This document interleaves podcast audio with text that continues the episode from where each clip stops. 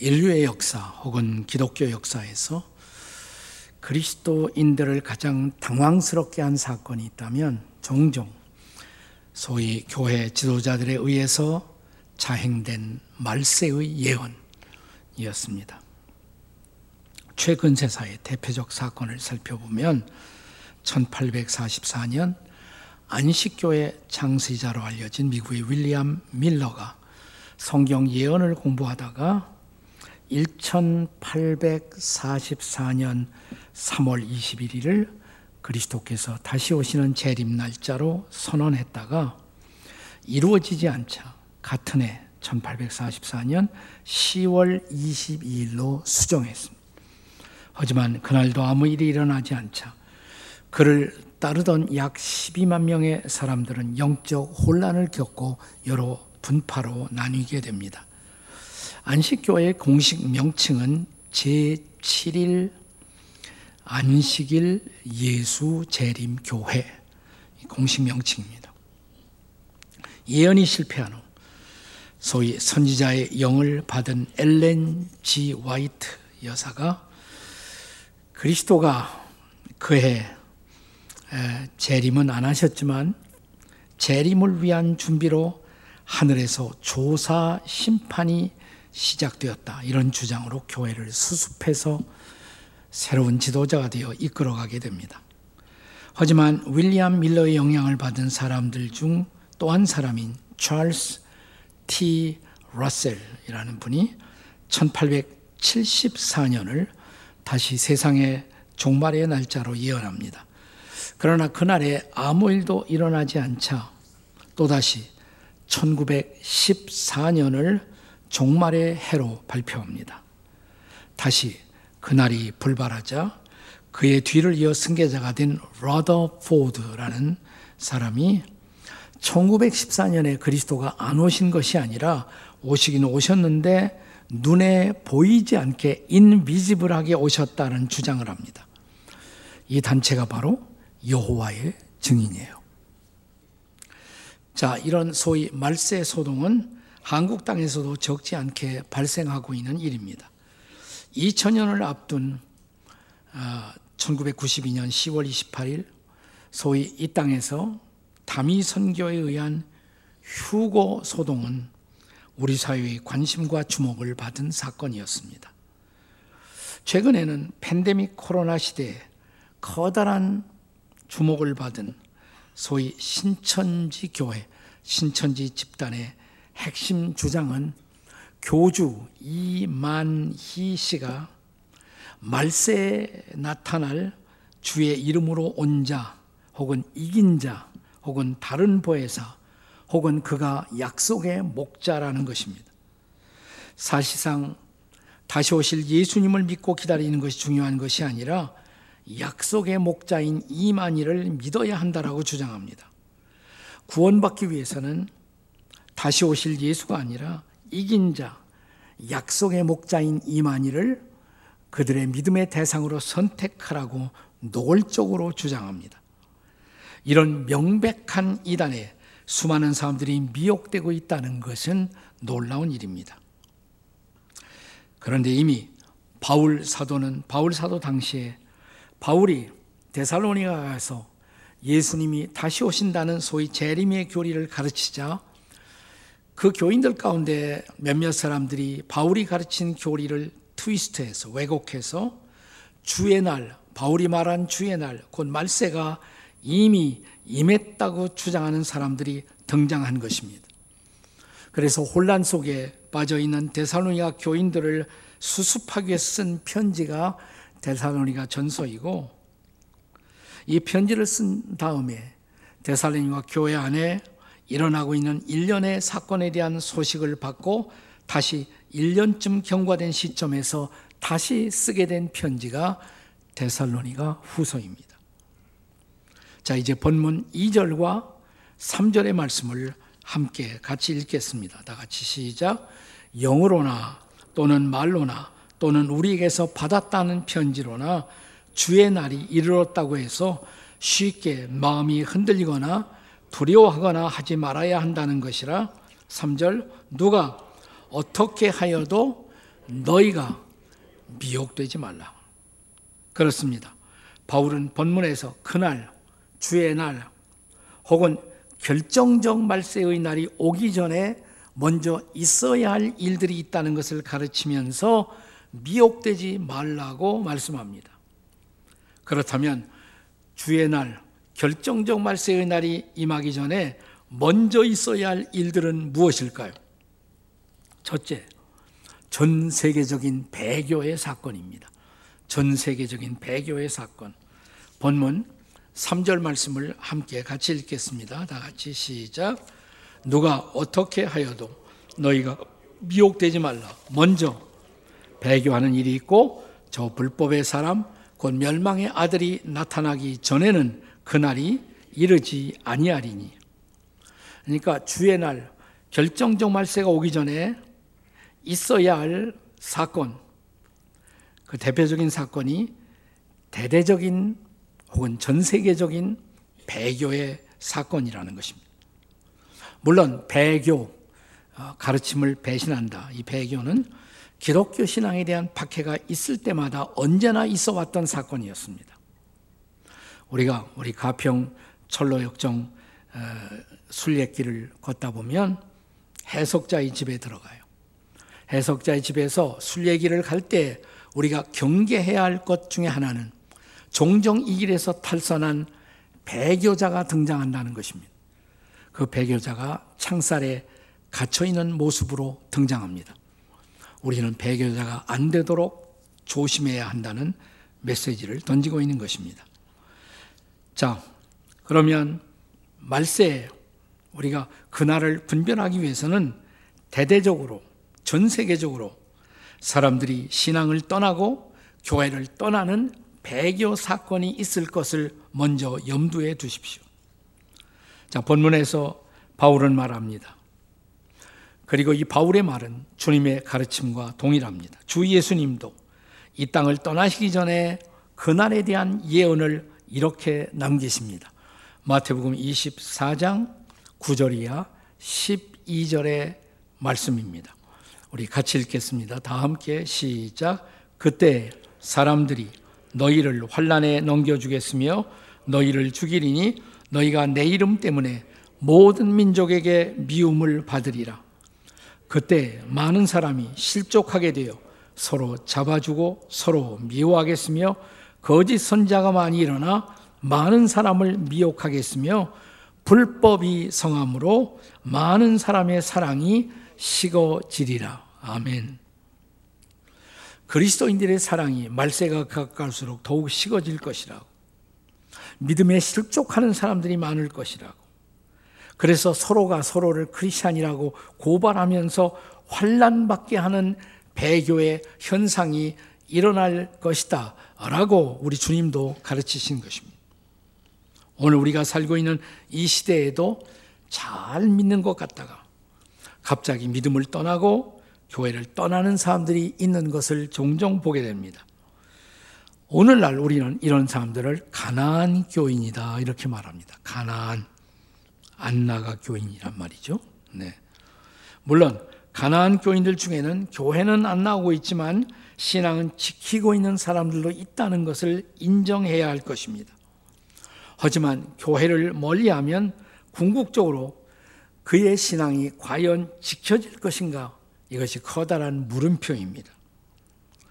성도의 교제는 신앙을 지키고 강화하는 가장 중요한 방편인 것입니다.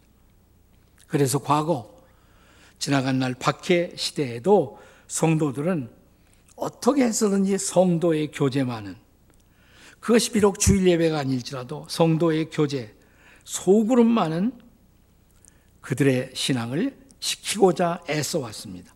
예를 들어서 중국의 지하교회, 또 오늘날 북한의 소위 가정교회도 이런 소그룹 형태로 믿음을 유지하려는 사람들의 노력이라고 볼 수가 있습니다.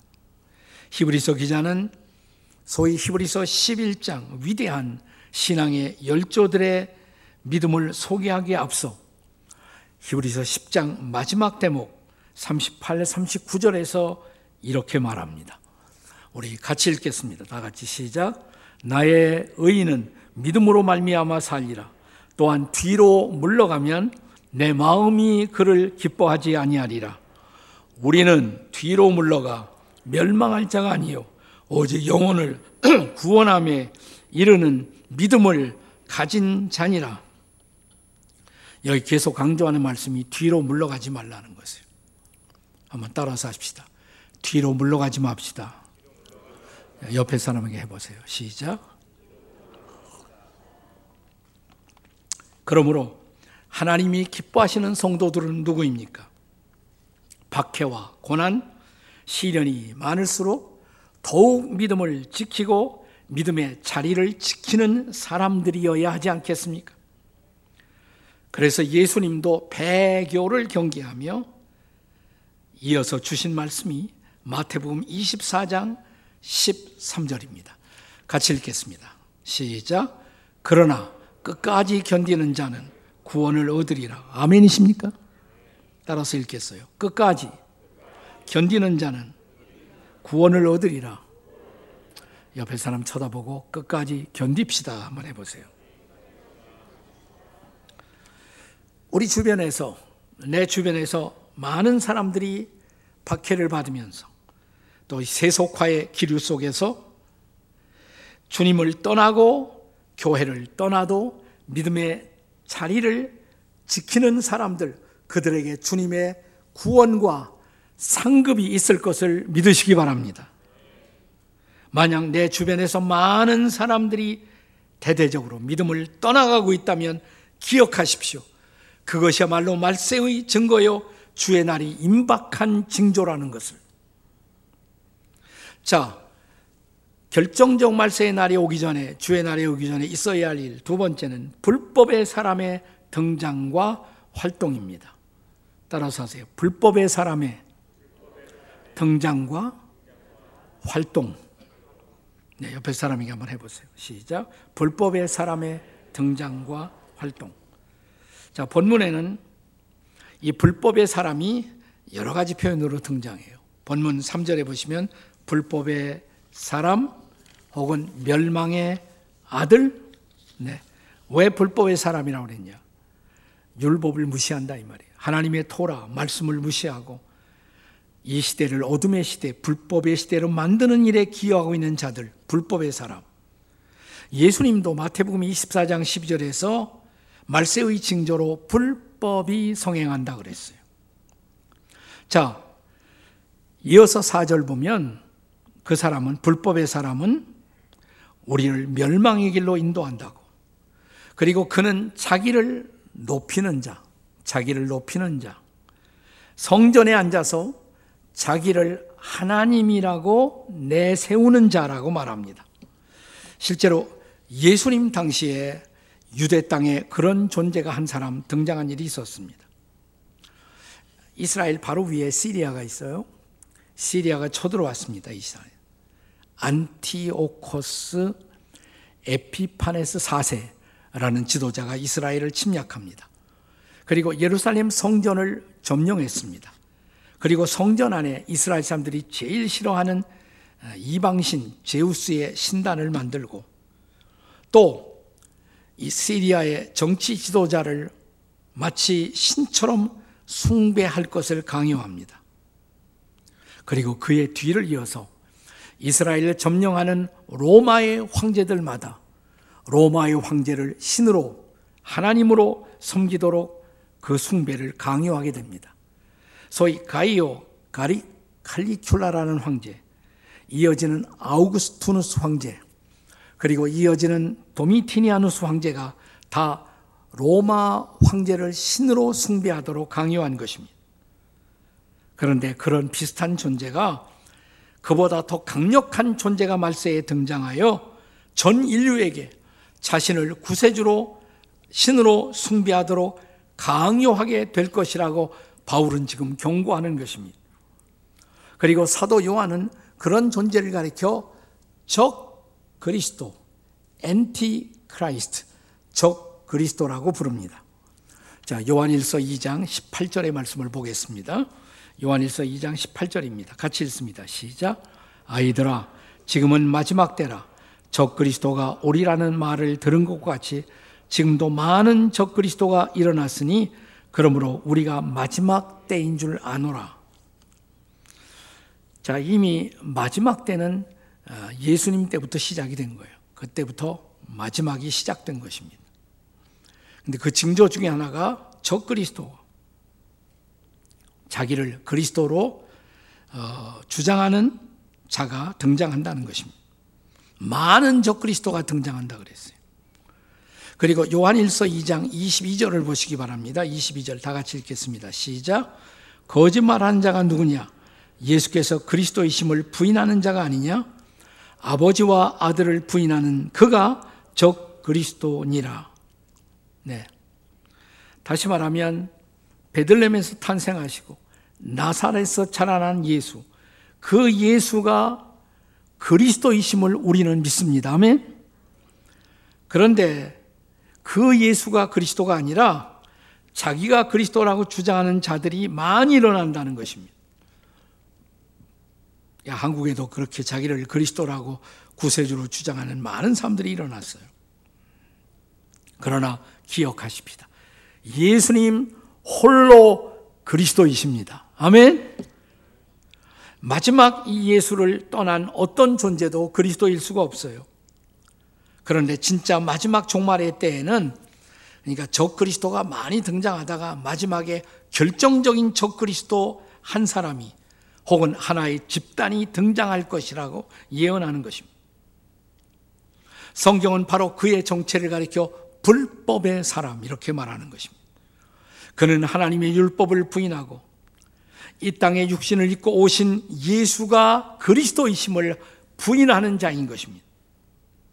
그러므로 사랑하는 여러분, 누군가가 자신을 구세주처럼 군림시키고 자신을 그리스도라고 주장한다면 먼저 그가 예수를 어떻게 생각하는지 알아보십시오. 과연 베들렘에서 탄생하시고 나사렛에서 성장한 역사적 예수, 그 예수를 그리스도로 믿는지를 그리고 또 하나는 그가 하나님의 율법을 존중하는가를 율법을 존중한다면 그의 삶은 자연히 도덕적 삶을 살 것입니다. 아니라면 그는 적 그리스도이던가 아니면 그런 아류에 속한 이단자에 불과한 것입니다. 사탄 마귀는 예수, 예로부터 예수 그리스도를 질투하여 그리스도처럼 자신을 가장하고 그리스도처럼 자기도 경배받기를 소원하는 것입니다. 그래서 심지어는 예수님이 이 땅에 오셨을 때 광야에서 40일 금식하고 돌아와 시험을 받으실 때 마귀가 찾아오죠. 그리고 마태복음 4장 9절에 보면 예수님에게 사탄은 이렇게 말합니다.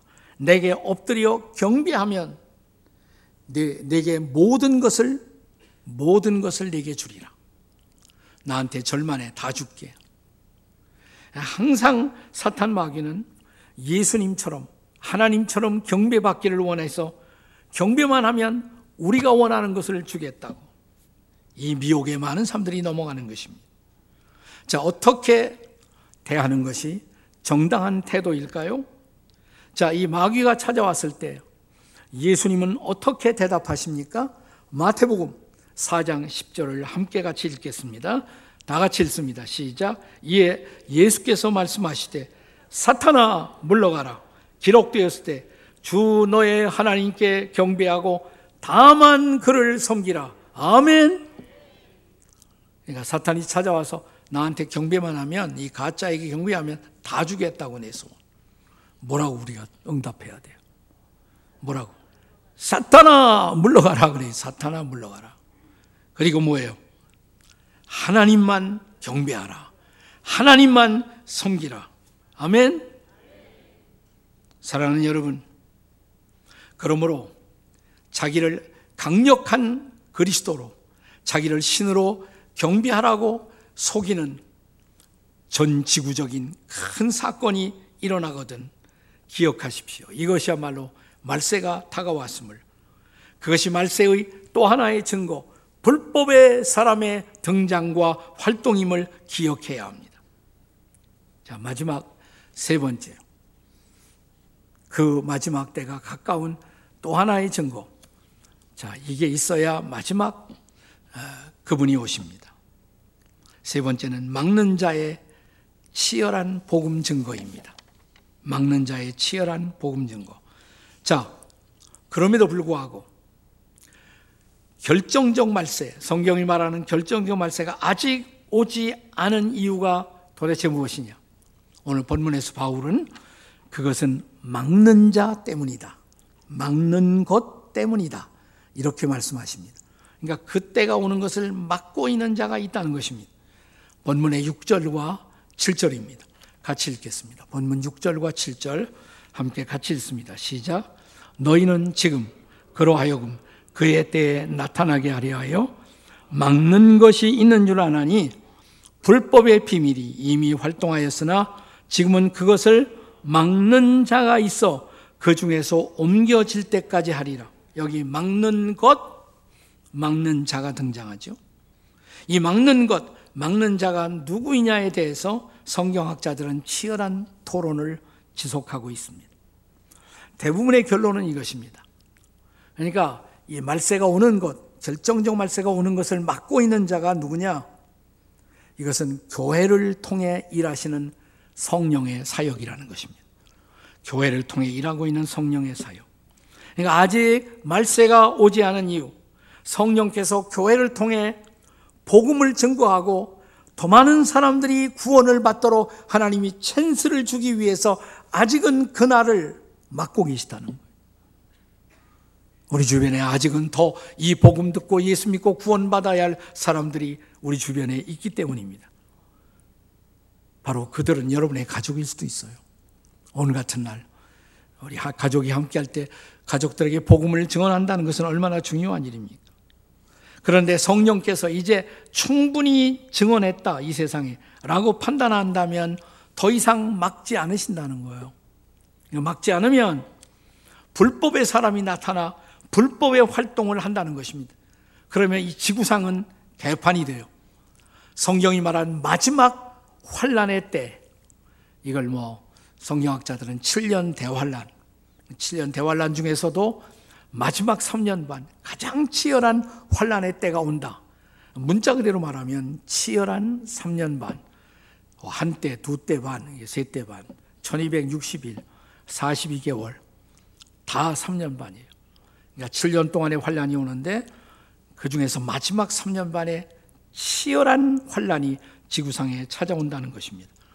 그것은 문자 그대로 3년 반일 수도 있고 혹은 상징적인 어떤 기간일 수도 있을 것입니다.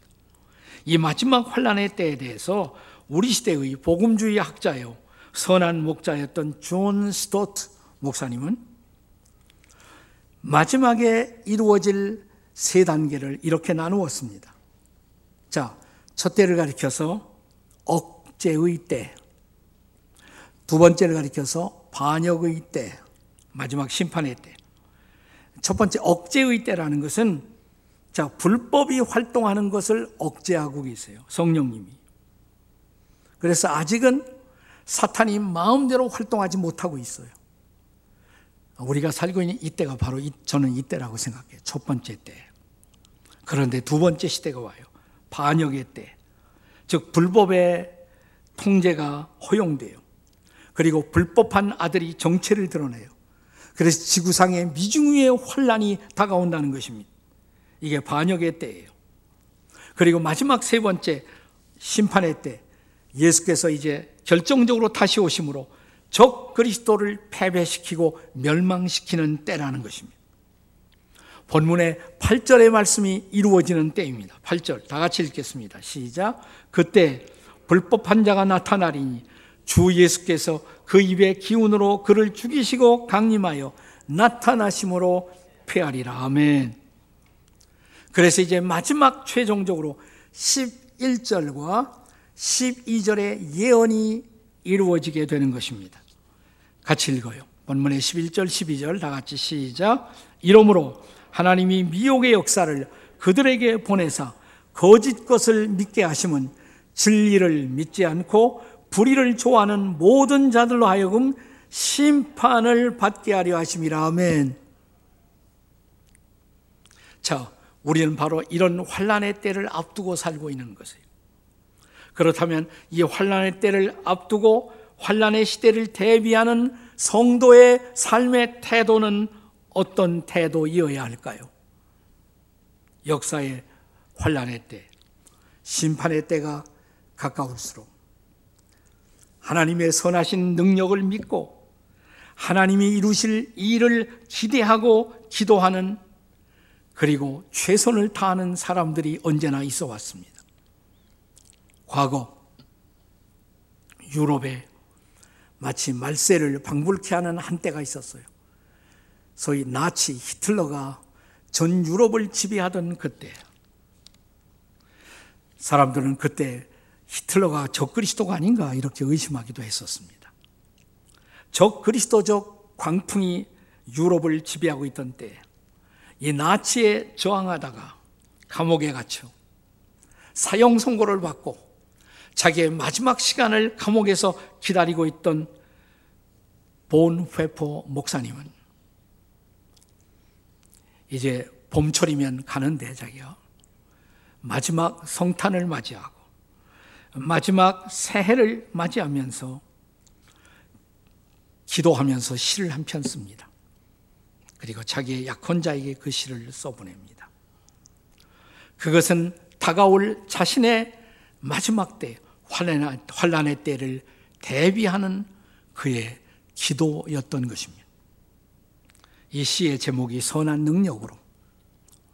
이것이 독일 교회 나중에 독일 교인들이 좋아하는 찬양이 되고 우리 한국에도 건너와서 우리도 많이 부르는 찬양이 되고 전 세계 영감적인 찬송이 되었어요. 어둠의 때, 환란의 때를 대비하는 성도들의 신앙의 태도를 보여주는 경건하고도 아름다운 도전의 찬송이었습니다. 선한 능력으로 그 선한 힘에 언제나 고요히 감싸요. 그 놀라운 평화를 누리며 나 그대들과 함께 걸어가네. 나 그대들과 함께 한 해를 새 해를 이어내 지나간 허물 어둠의 날들이 무겁게 내 영혼을 짓눌러도 오 주여 우리를 외면치 마시고 약속의 구원을 이루소서. 그 선한 힘이 우리를 감싸시니 믿음으로 일어날 일 기대하네. 주 언제나 우리와 함께 계셔. 하루 또 하루가 늘 새로워. 주께서 밝히신 작은 촛불이 어둠을 헤치고 떠오르네. 타오르네. 그 빛에 우리 모두 하나 되어 온 누리에 비추게 하소서. 이 주님은 오늘도 환란의 때를 앞두고 있는 저와 여러분에게 말씀하십니다. 너희는 미혹되지 말라. 다시 올 나를 바라보고 기대하라. 나를 의지하고 나만 따르라. 나의 선한 능력을 신뢰하고 하루하루를 살아라. 오늘 이 말씀이 새해를 맞는 저와 여러분을 향한 주님의 권면의 말씀이기를 주의 이름으로 축복합니다. 아멘. 기도하시겠습니다.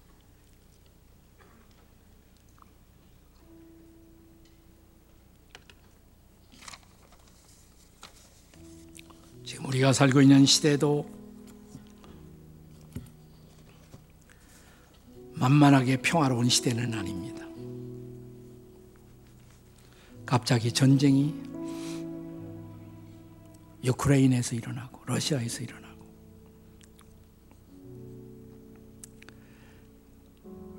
이 한반도의 남쪽을 위협하는 핵 위협의 소리가 계속 들려오고 국제 관계를 통한 국가들의 이해는 극도로 예민해지고 서로가 서로를 믿지 못하는 불신이 우리를 지배하고 무엇을 믿고 살겠습니까? 우리가 믿어야 할 분, 선하신 주님, 그분의 선한 능력만이 우리를 지킬 수가 있을 것입니다.